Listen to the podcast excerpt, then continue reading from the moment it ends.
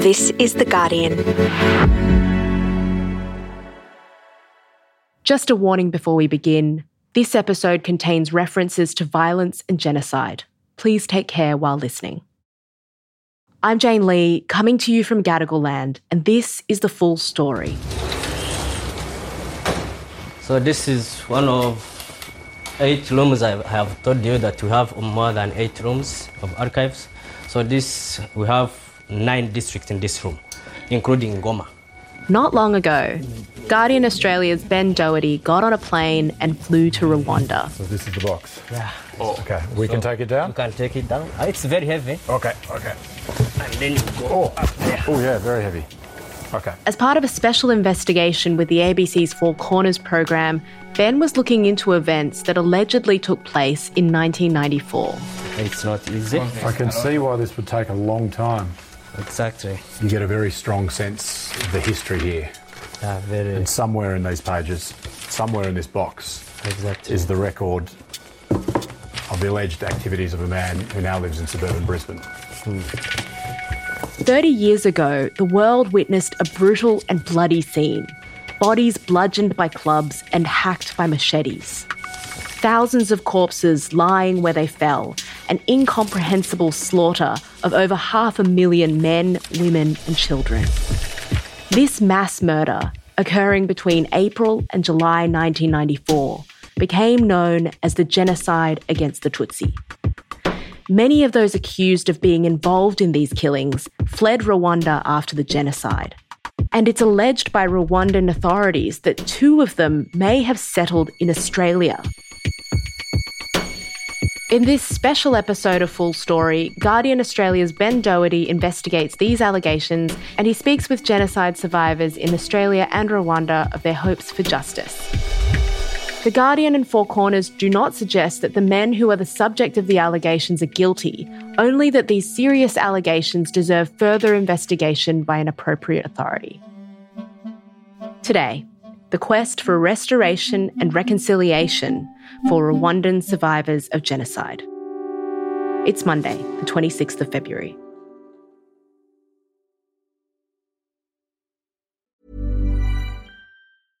Finding your perfect home was hard. But thanks to Burrow, furnishing it has never been easier. Burrow's easy-to-assemble modular sofas and sectionals are made from premium, durable materials, including stain and scratch-resistant fabrics. So they're not just comfortable and stylish, they're built to last. Plus, every single Burrow order ships free right to your door. Right now, get fifteen percent off your first order at burrow.com slash ACAST. That's fifteen percent off at burrow.com slash ACAST. Hey, I'm Ryan Reynolds. At Mint Mobile, we like to do the opposite of what Big Wireless does. They charge you a lot, we charge you a little. So naturally, when they announced they'd be raising their prices due to inflation, we decided to deflate our prices due to not hating you. That's right. We're cutting the price of Mint Unlimited from thirty dollars a month to just fifteen dollars a month. Give it a try at mintmobile.com slash switch. forty-five dollars up front for three months plus taxes and fees. Promo rate for new customers for limited time. Unlimited more than forty gigabytes per month slows. Full terms at mint mobile dot com.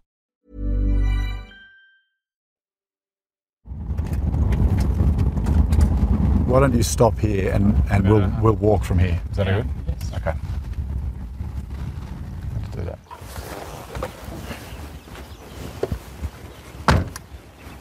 Harnika is a low-slung neighbourhood, hugging the green hills of Rwanda's Nyanza district. It's at the base of one of these verdant hills that during the nineteen ninety-four Rwandan genocide, it's alleged a roadblock was set up, patrolled by men wielding machetes and clubs. And it was here in Harnika, Goretti claims, that her family was murdered. Hello, Goretti. Hello. Sorry we are late to keep you waiting. I apologise. It's nice to see you. How are you? You're very well?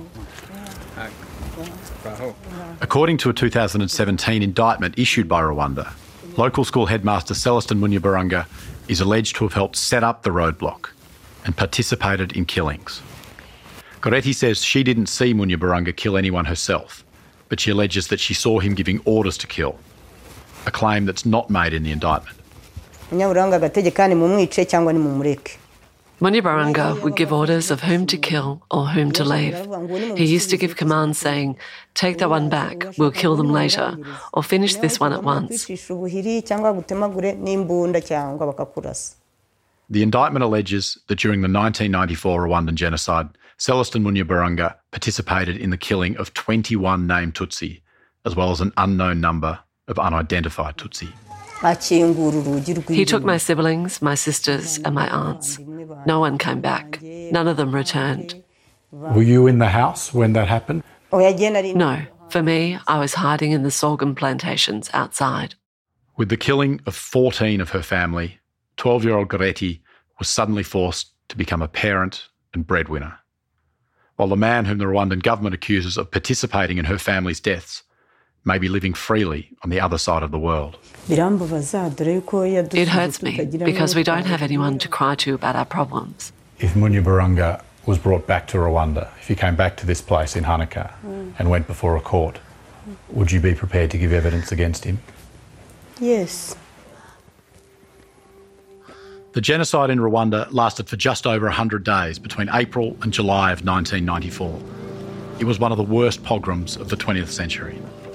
In August nineteen ninety-four, the A B C's Chris Masters reported on the devastation. I've seen so many bodies today, I just, I just couldn't count.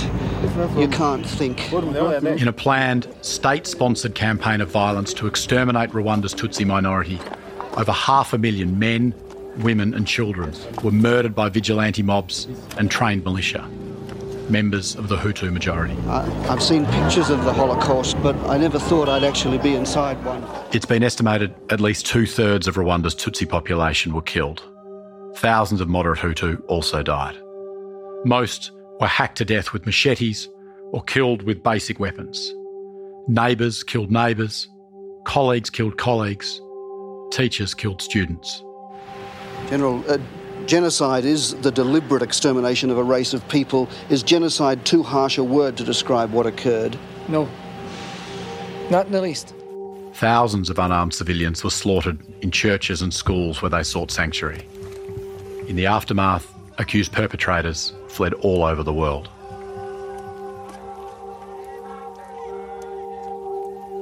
According to Rwanda's National Public Prosecution Authority, in two thousand eight, Célestin Munyabaranga was tried in absentia by one of Rwanda's local community courts. He was found guilty and sentenced to life imprisonment.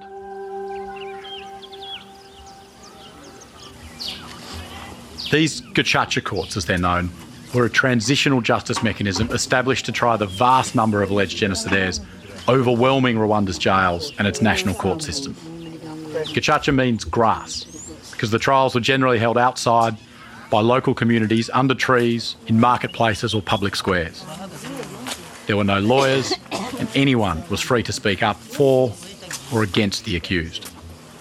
The Gacaca courts faced criticism over perceived failures in trial procedures, use of hearsay evidence, a lack of legal representation for the accused, untrained judges elected by their own communities, and also the risk of government interference. Other independent international observers, however, have described testimony provided in these community courts as a robust and fair form of public accountability, vital to Rwanda's recovery and reconciliation from genocide. According to the two thousand seventeen indictment, Munyabaranga was living in Canberra. The Rwandan government believes he's still living in Australia. Members of Rwanda's small diaspora say they've seen Munyabaranga in the country, though these reports are disputed. A family member in Brisbane, whom we should make clear is not accused of any wrongdoing, has told us they believe Munyabaranga is not guilty and that they have no idea where he is. Prior to colonisation by the Belgians, Rwandan society had been divided into three social groups. The largest was the Hutu, most of whom were farmers. A smaller group, about fifteen percent of the population, was the Tutsi, mostly pastoralists, warriors and aristocrats. And the smallest group, the Twa, made up less than one percent of the Rwandan population. While Tutsi generally occupied a higher social strata, the groups were similar, sharing a language, religion and culture. Intermarriage was common, as was social mobility between groups. During its colonial rule, the Belgian regime formalised these divisions. They imposed identity cards that classified people by things such as physical characteristics, and they entrenched the elite status of the Tutsi. The Batuzi are the predominant race. They came down from the north, leading their herds in search of fresh pastures. The Bautu are the Bantu peasants, with souls sad and passive, ignoring all thought for the morrow. Resentment of the Tutsi elite built up among the Hutu over decades. This wasn't helped by the Tutsi's often exploitative treatment of the majority underclass. This disaffection culminated in nineteen fifty-nine with what's known as the Hutu Revolution, a series of violent riots that killed almost twenty thousand Tutsi and drove many more into exile. Belgium relinquished power in nineteen sixty-two, handing over control to a Hutu majority government. Over the coming years, the Tutsi were consistently scapegoated for whatever troubles affected the country. A civil war raged, with the Tutsi rebel army operating from over Rwanda's borders. The presidents of Rwanda and Burundi in Central Africa have been killed in a plane crash. Rwandan officials say the plane was shot down. On the evening of April sixth, nineteen ninety-four, a plane carrying Rwandan President Juvénal Habyarimana, a Hutu, was shot down over the capital Kigali. Tutsi rebels were accused of being responsible, and within hours, chaos erupted. A state-sponsored campaign of brutal communal violence spread from the capital across the country. Rwanda and its capital, Kigali, remain largely cut off to the outside world. Foreign nationals have been told to stay indoors. Many are in hiding. We've seen thousands of bodies lying in the streets and in gardens. The hospital is barely functioning. There's only one surgeon there. The slaughter of Tutsi began at first targeting political opponents before fanning out indiscriminately under the banner of Hutu power. There are still uh, people, uh, civilians armed uh, with machetes, uh, with uh, guns and knives uh, on the street. The ideology of Hutu power argued that Tutsi must be exterminated from Rwanda. Government-supported propaganda encouraged the violence. Radio broadcasts condemned Tutsi as snakes and cockroaches. He's saying here, come, let us rejoice. The cockroach has been terminated. Militia, known as Interahamwe, sought and killed Tutsi where they found them, as well as any moderate Hutu who offered them sanctuary. Within twenty-four hours, the country had gone mad. Hutus hacked at their Tutsi neighbours, often in full view of Rwanda's international community. Militia and soldiers encouraged citizens to participate in the genocide. Some Hutu civilians were forced by the military to murder their Tutsi neighbours. Others were incentivised, told they could take the money, food, land or livestock of those they killed. This is where just one of a thousand massacres occurred. The Hutu people I've spoken to talk about their killings of the Tutsi without a trace of remorse. During the crisis, after ten Belgian peacekeepers were murdered, the United Nations voted to reduce its troop numbers on the ground from over two thousand to just two hundred seventy. The international community largely abandoned Rwanda. The country descended into violence.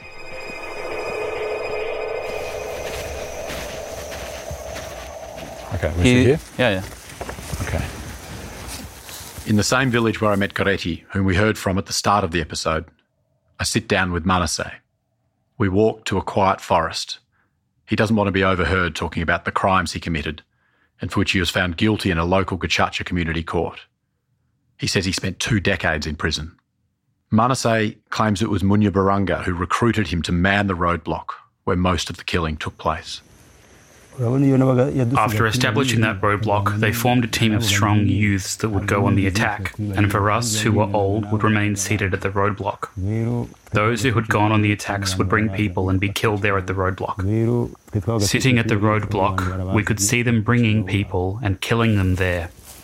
Manase tells us he didn't kill anyone directly, but he accepts his complicity in the deaths that occurred around him.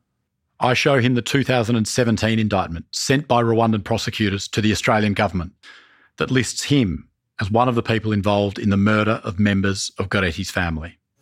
They were all among the things I confessed to. I reported myself, admitted my role and asked for forgiveness because what happened was so bad. It's something that continues to hurt me. He says that he didn't see Munyabaranga kill anyone. I ask him how he feels knowing that Munyabaranga has not faced a court for the crimes the indictment alleges he was involved in.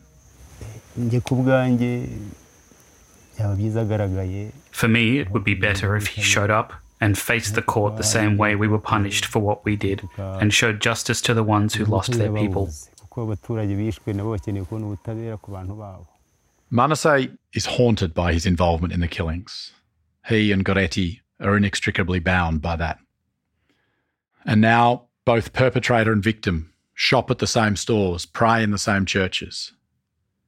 People have found a way to carry on, to forgive to the extent that they must to survive. But the enormity of what they suffered lives on. There may be a forgiveness, but never a forgetting. Frudward Rukashangabo was a district school inspector in Rabona in Rwanda's east. Amid the nationwide confusion and panic of April seventh, nineteen ninety-four, local sources claim that Rukashangabo attended a meeting of Hutu men in a place known as Rwamagana, a town square of sorts in the village of Katonde, in the heart of Rabona district. It's alleged the men were divided into vigilante mobs and sent out across the district.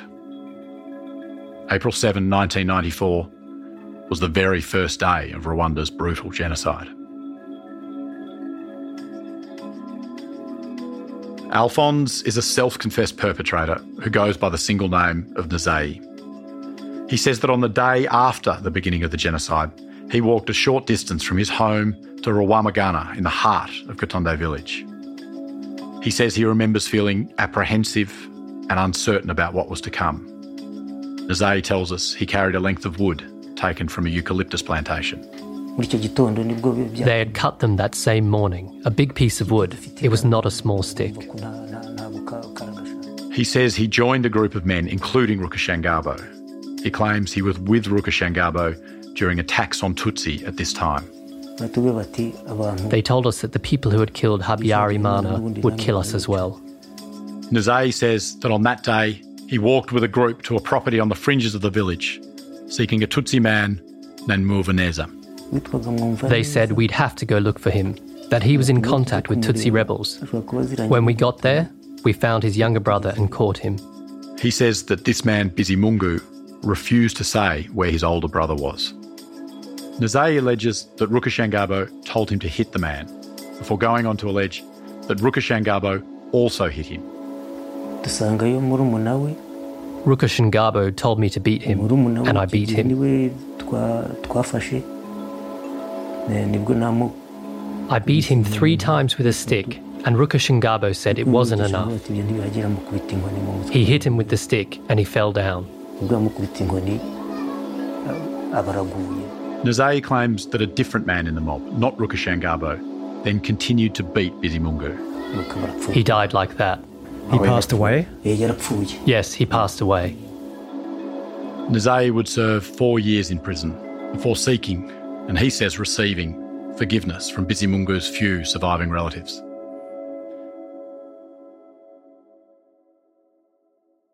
In two thousand seven, Rukashangabo was convicted in absentia in the local Rwandan Gacaca community court of, and I quote, being well known for murder, dragging dead bodies and burning them. He was sentenced to thirty years in prison because he wasn't present to participate in the trial process. Rwanda's National Public Prosecution Authority told us that Rukashangabo does have the right to a fresh trial if he's ever returned to Rwanda and is able to appeal his sentence. In two thousand nine, two years after he'd been convicted in Rwanda, Rukashangabo was granted a humanitarian visa by Australia on referral from the U N H C R, and he migrated from East Africa, where he'd been living. Despite making inquiries to Rukashangabo and the relevant government departments, we don't know on what basis he was granted his humanitarian visa. Today, Rukashangabo is an Australian citizen. He lives in Brisbane and works as a driving instructor. Nzai appears to be fired by a sense of injustice that the one he alleges was involved in an attack that killed a man appears to have escaped accountability. Him living there without being punished the same way we were punished. It's painful. It's not fair. Rukashangabo has told the Guardian Four Corners investigation he's been the victim of false allegations and smear campaigns. He did not respond in detail to specific allegations and declined to be interviewed. Others in Rwanda's small and deeply divided diaspora say the allegations against him are politically motivated. Today in Rwanda, the nineteen ninety-four genocide against the Tutsi is both everywhere and nowhere. The old ethnic divisions of Hutu and Tutsi have been, officially at least, erased to be replaced by a government-enforced spirit of national unity. That there is a political dimension to this is undoubted, but that doesn't mean it's not also genuine. Rwandans know the very worst of what disunity can look like. Contributing too to the erasure is the inescapable passage of time. Much of Rwanda's young population was not yet born when the genocide occurred. But the memorials in the cities and villages are tangible reminders. And the genocide lives in the memories and hearts of the people. They carry the scars on their bodies. They live with the stunted family trees, stripped of parents, grandparents, sisters and brothers, and all who might have followed had those people lived.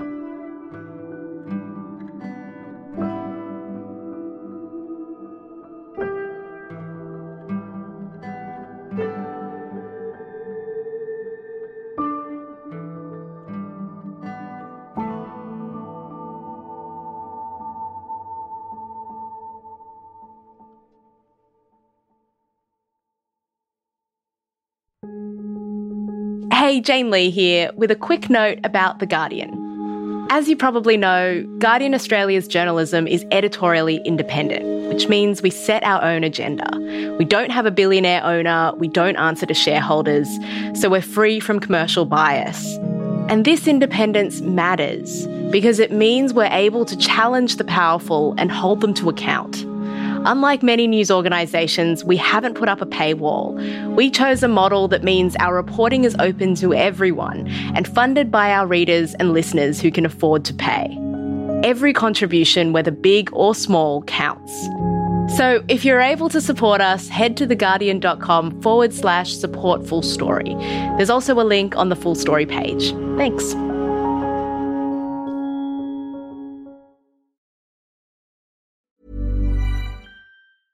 This is Paige, the co-host of Giggly Squad, and I want to tell you about a company that I've been loving, Olive and June. Olive and June gives you everything that you need for a salon-quality manicure in one box. And if you break it down, it really comes out to two dollars a manicure, which is absolutely insane. It's also so easy to get salon-worthy nails at home with Olive and June. The difference between how your nails used to look when you did them yourself and now with the Manny system is a complete game changer. The best thing about Olive and June, too, is it's a quick dry. It dries in about one minute, lasts for five days, and full coverage in up to one to two coats. Visit oliveandjune.com slash perfectmanny20 for twenty percent off your first system. That's oliveandjune.com slash perfectmanny20 for twenty percent off your first system.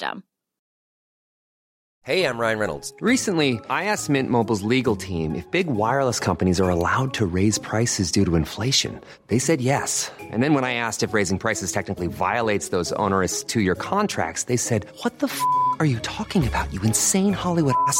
So to recap, we're cutting the price of Mint Unlimited from thirty dollars a month to just fifteen dollars a month. Give it a try at mintmobile.com slash switch. forty-five dollars up front for three months plus taxes and fees. Promo rate for new customers for limited time. Unlimited more than forty gigabytes per month. Slows full terms at mint mobile dot com.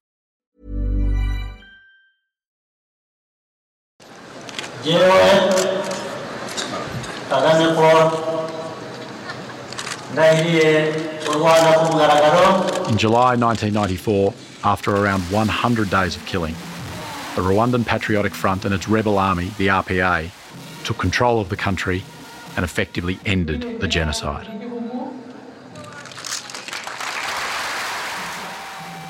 A transitional government was established, led by Pastor Bizimungu, a Hutu, with General Paul Kagame, a Tutsi, as his vice president.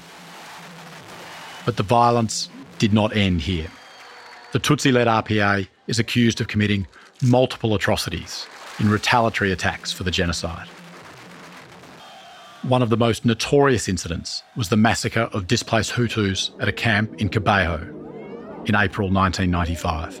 About eighty thousand Hutu refugees were at the camp when soldiers opened fire. U N officials say several thousand Hutu men, women and children were slaughtered or trampled to death in the ensuing chaos.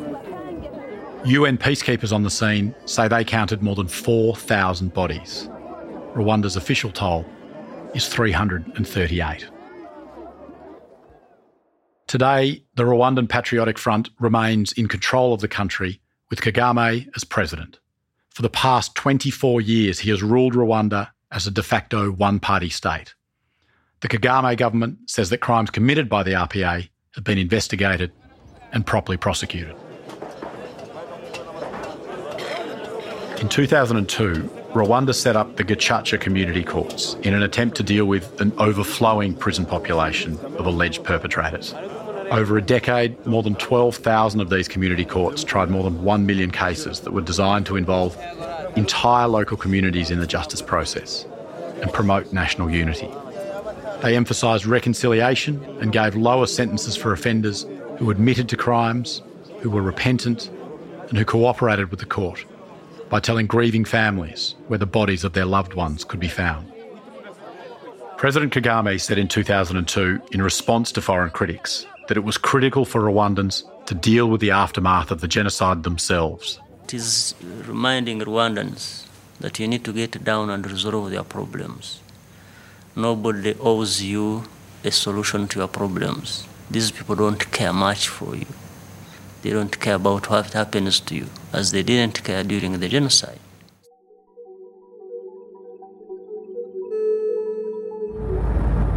How do you talk to school children about something like genocide? How do you make sure that's appropriate for them? So when I speak to them, I make sure that I'm speaking to them in the lens of a fourteen-year-old, because that's how old I was when, when the genocide happened.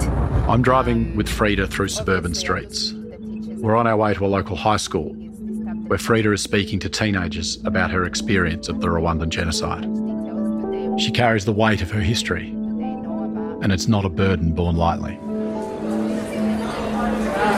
Thank you, Year eleven and twelve, for your patience. I grew up thinking and knowing that I was a snake and a cockroach, meaning I was less than a human being. It was through the principal of the school that came in my class at the age of six, like I said, and he asked how many Hutu children are in the class, how many Tutsis are in the class. I didn't know what I was. And my best friend said, stand up, you're a Tutsi. So I stood up with her and we were made fun of. And from that day onwards, I then knew that I was a wrong tribe.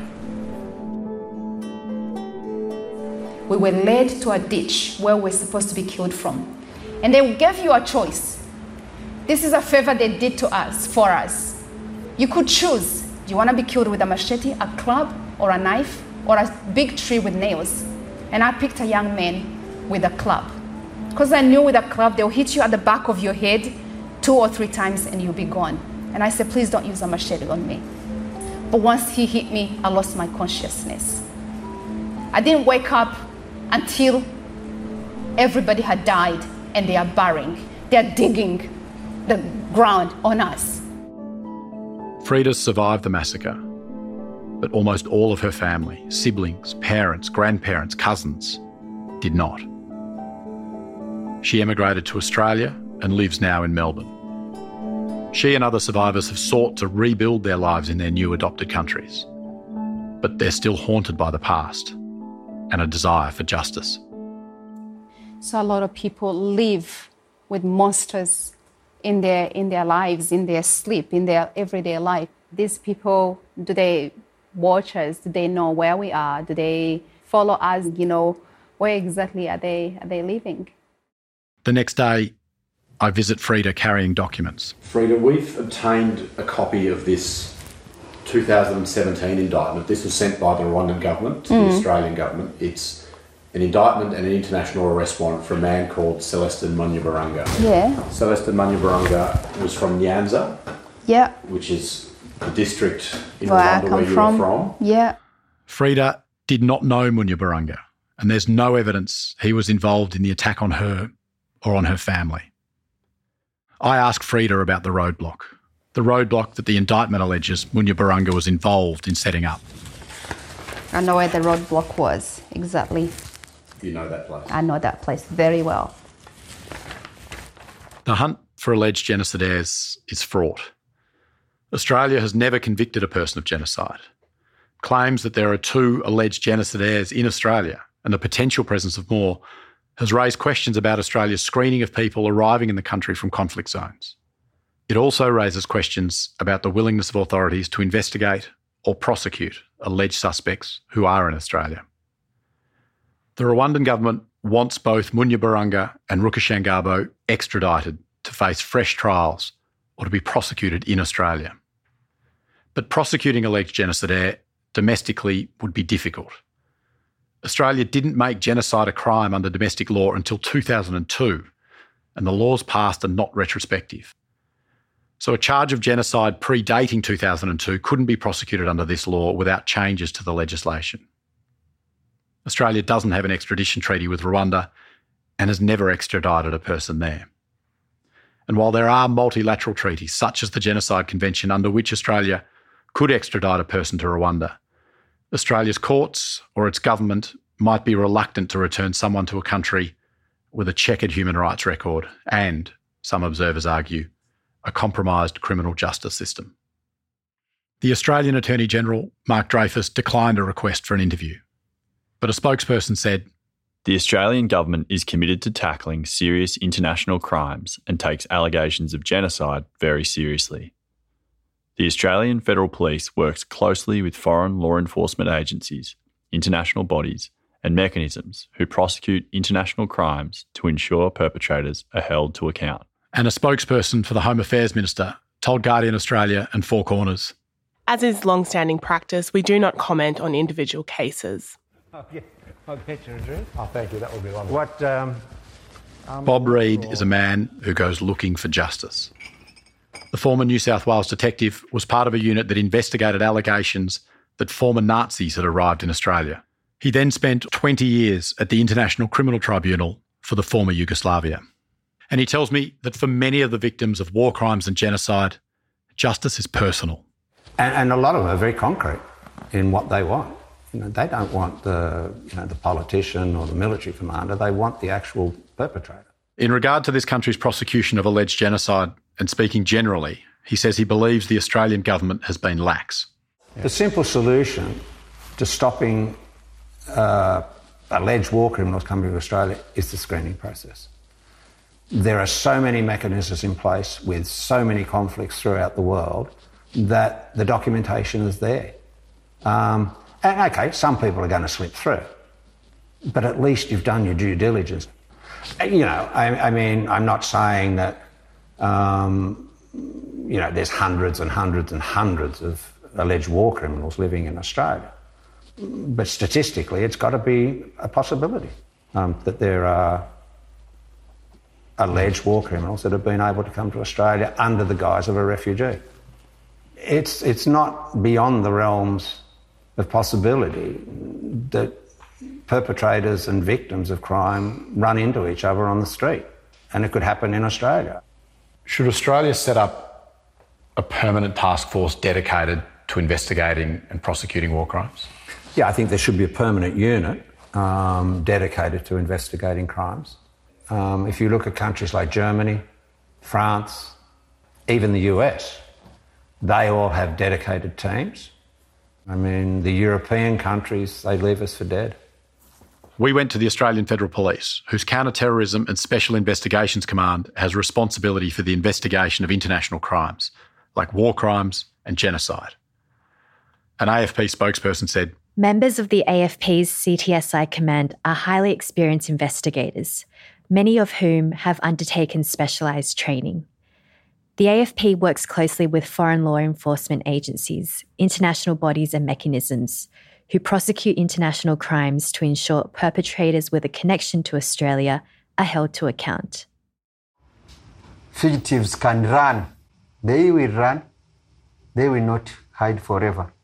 We will leave no stone unturned until justice is done. In Rwanda's capital of Kigali, I meet with John Bosco Sibionore, For more than a decade, he's led Rwanda's Genocide Fugitive Tracking Unit. In two thousand seventeen, the unit sent the indictment for the arrest of Célestin Munyabaranga to the Australian government. Munyabaranga's the man alleged to have set up the roadblock at Harnika and accused of participating in the killing of his Tutsi neighbours. We invite the Australian police, together with the prosecution, to come to Rwanda. Why should they come to Rwanda? It's because it's where the crime was committed. It's where the crime scene is, is located. Mm-hmm. It's where witnesses will be found. Uh, so I don't, we have never received a, a response. We neither have a positive nor a negative response. We understand the Australian government has been in touch with Rwandan authorities about the allegations against Munyabaranga. In addition, it can be confirmed that an indictment for Rukashangabo has been issued by Rwanda and received by the Australian government.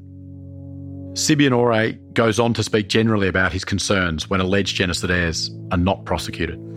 When a country is not prosecuting a genocide case, when it has been asked to do so, it should know that it is giving safe haven to other perpetrators to come and enjoy that, that safe haven. I spoke with Doctor Nicola Palmer, who teaches international criminal law at King's College London and tracks the Rwandan government's pursuit of genocidaires around the globe. I asked her about the reliability of evidence heard in the Gacaca community courts. I think the information that they provide is as robust as any other testimony. If you spoke in Gacaca, you spoke under your own name, you were immediately recognised, and so you really had to be able to defend what it was that you said. Nicola's husband, Australian Doctor Phil Clark, is a professor of international politics at the School of Oriental and African Studies and spent years studying the Gacaca courts. He says it's critical to have these trials in Rwandan courtrooms where they can be seen by the Rwandan public. My own sense is that extradition is the best response in these cases if there is sufficient prima facie evidence to suggest that a trial is necessary. But if that is not possible for all sorts of reasons, then I think it's the responsibility of those host countries like Australia to find a way to deal with these cases through their, through their own courts. I think one has to be cautious, as we've said, around the the evidence that is initially presented in the indictment, and I, but I do think it prompts and, and warrants further investigation. Many of these individuals undoubtedly are innocent, but they should have their day in court and they should have to answer for the accusations against them, just as genocide suspects who were caught inside Rwanda had to do so in front of Gacaca. Rwanda's justice efforts are also the victim of its controversial domestic politics. While Kagame's government has brought stability and economic development to Rwanda, his administration is considered oppressive and authoritarian. The N G O Human Rights Watch accused the Rwandan authorities of being responsible for the murders, beatings and abductions of dissidents abroad, and called on the international community to combat what they called a campaign of extraterritorial repression. Internal criticism in Rwanda is fiercely repressed. According to Freedom House, journalists risk intimidation, violence and imprisonment.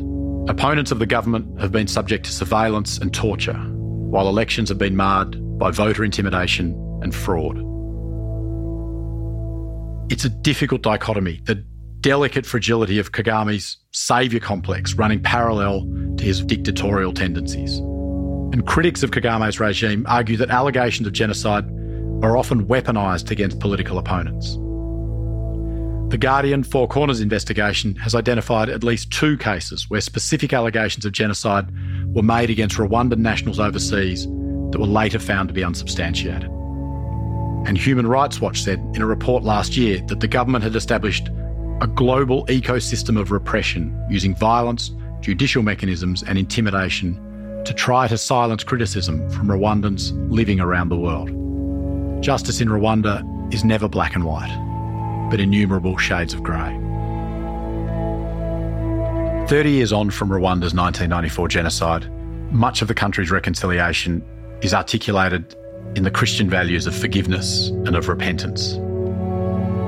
But when the alleged crimes are so monstrous and their consequences so eternal, perhaps reconciliation is always imperfect, forever incomplete.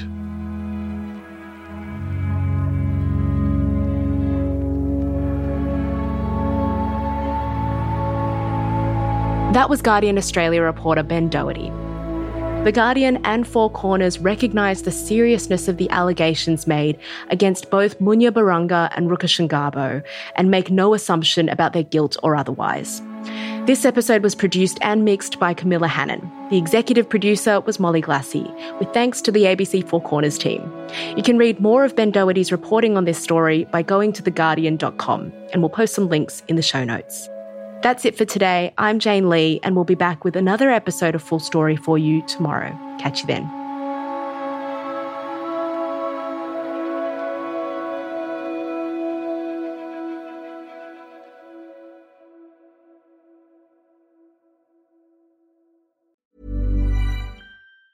Tired of ads barging into your favorite news podcasts? Good news. Ad-free listening is available on Amazon Music for all the music plus top podcasts included with your Prime membership. Stay up to date on everything newsworthy by downloading the Amazon Music app for free or go to amazon.com slash news ad free. That's amazon.com slash news ad free to catch up on the latest episodes without the ads.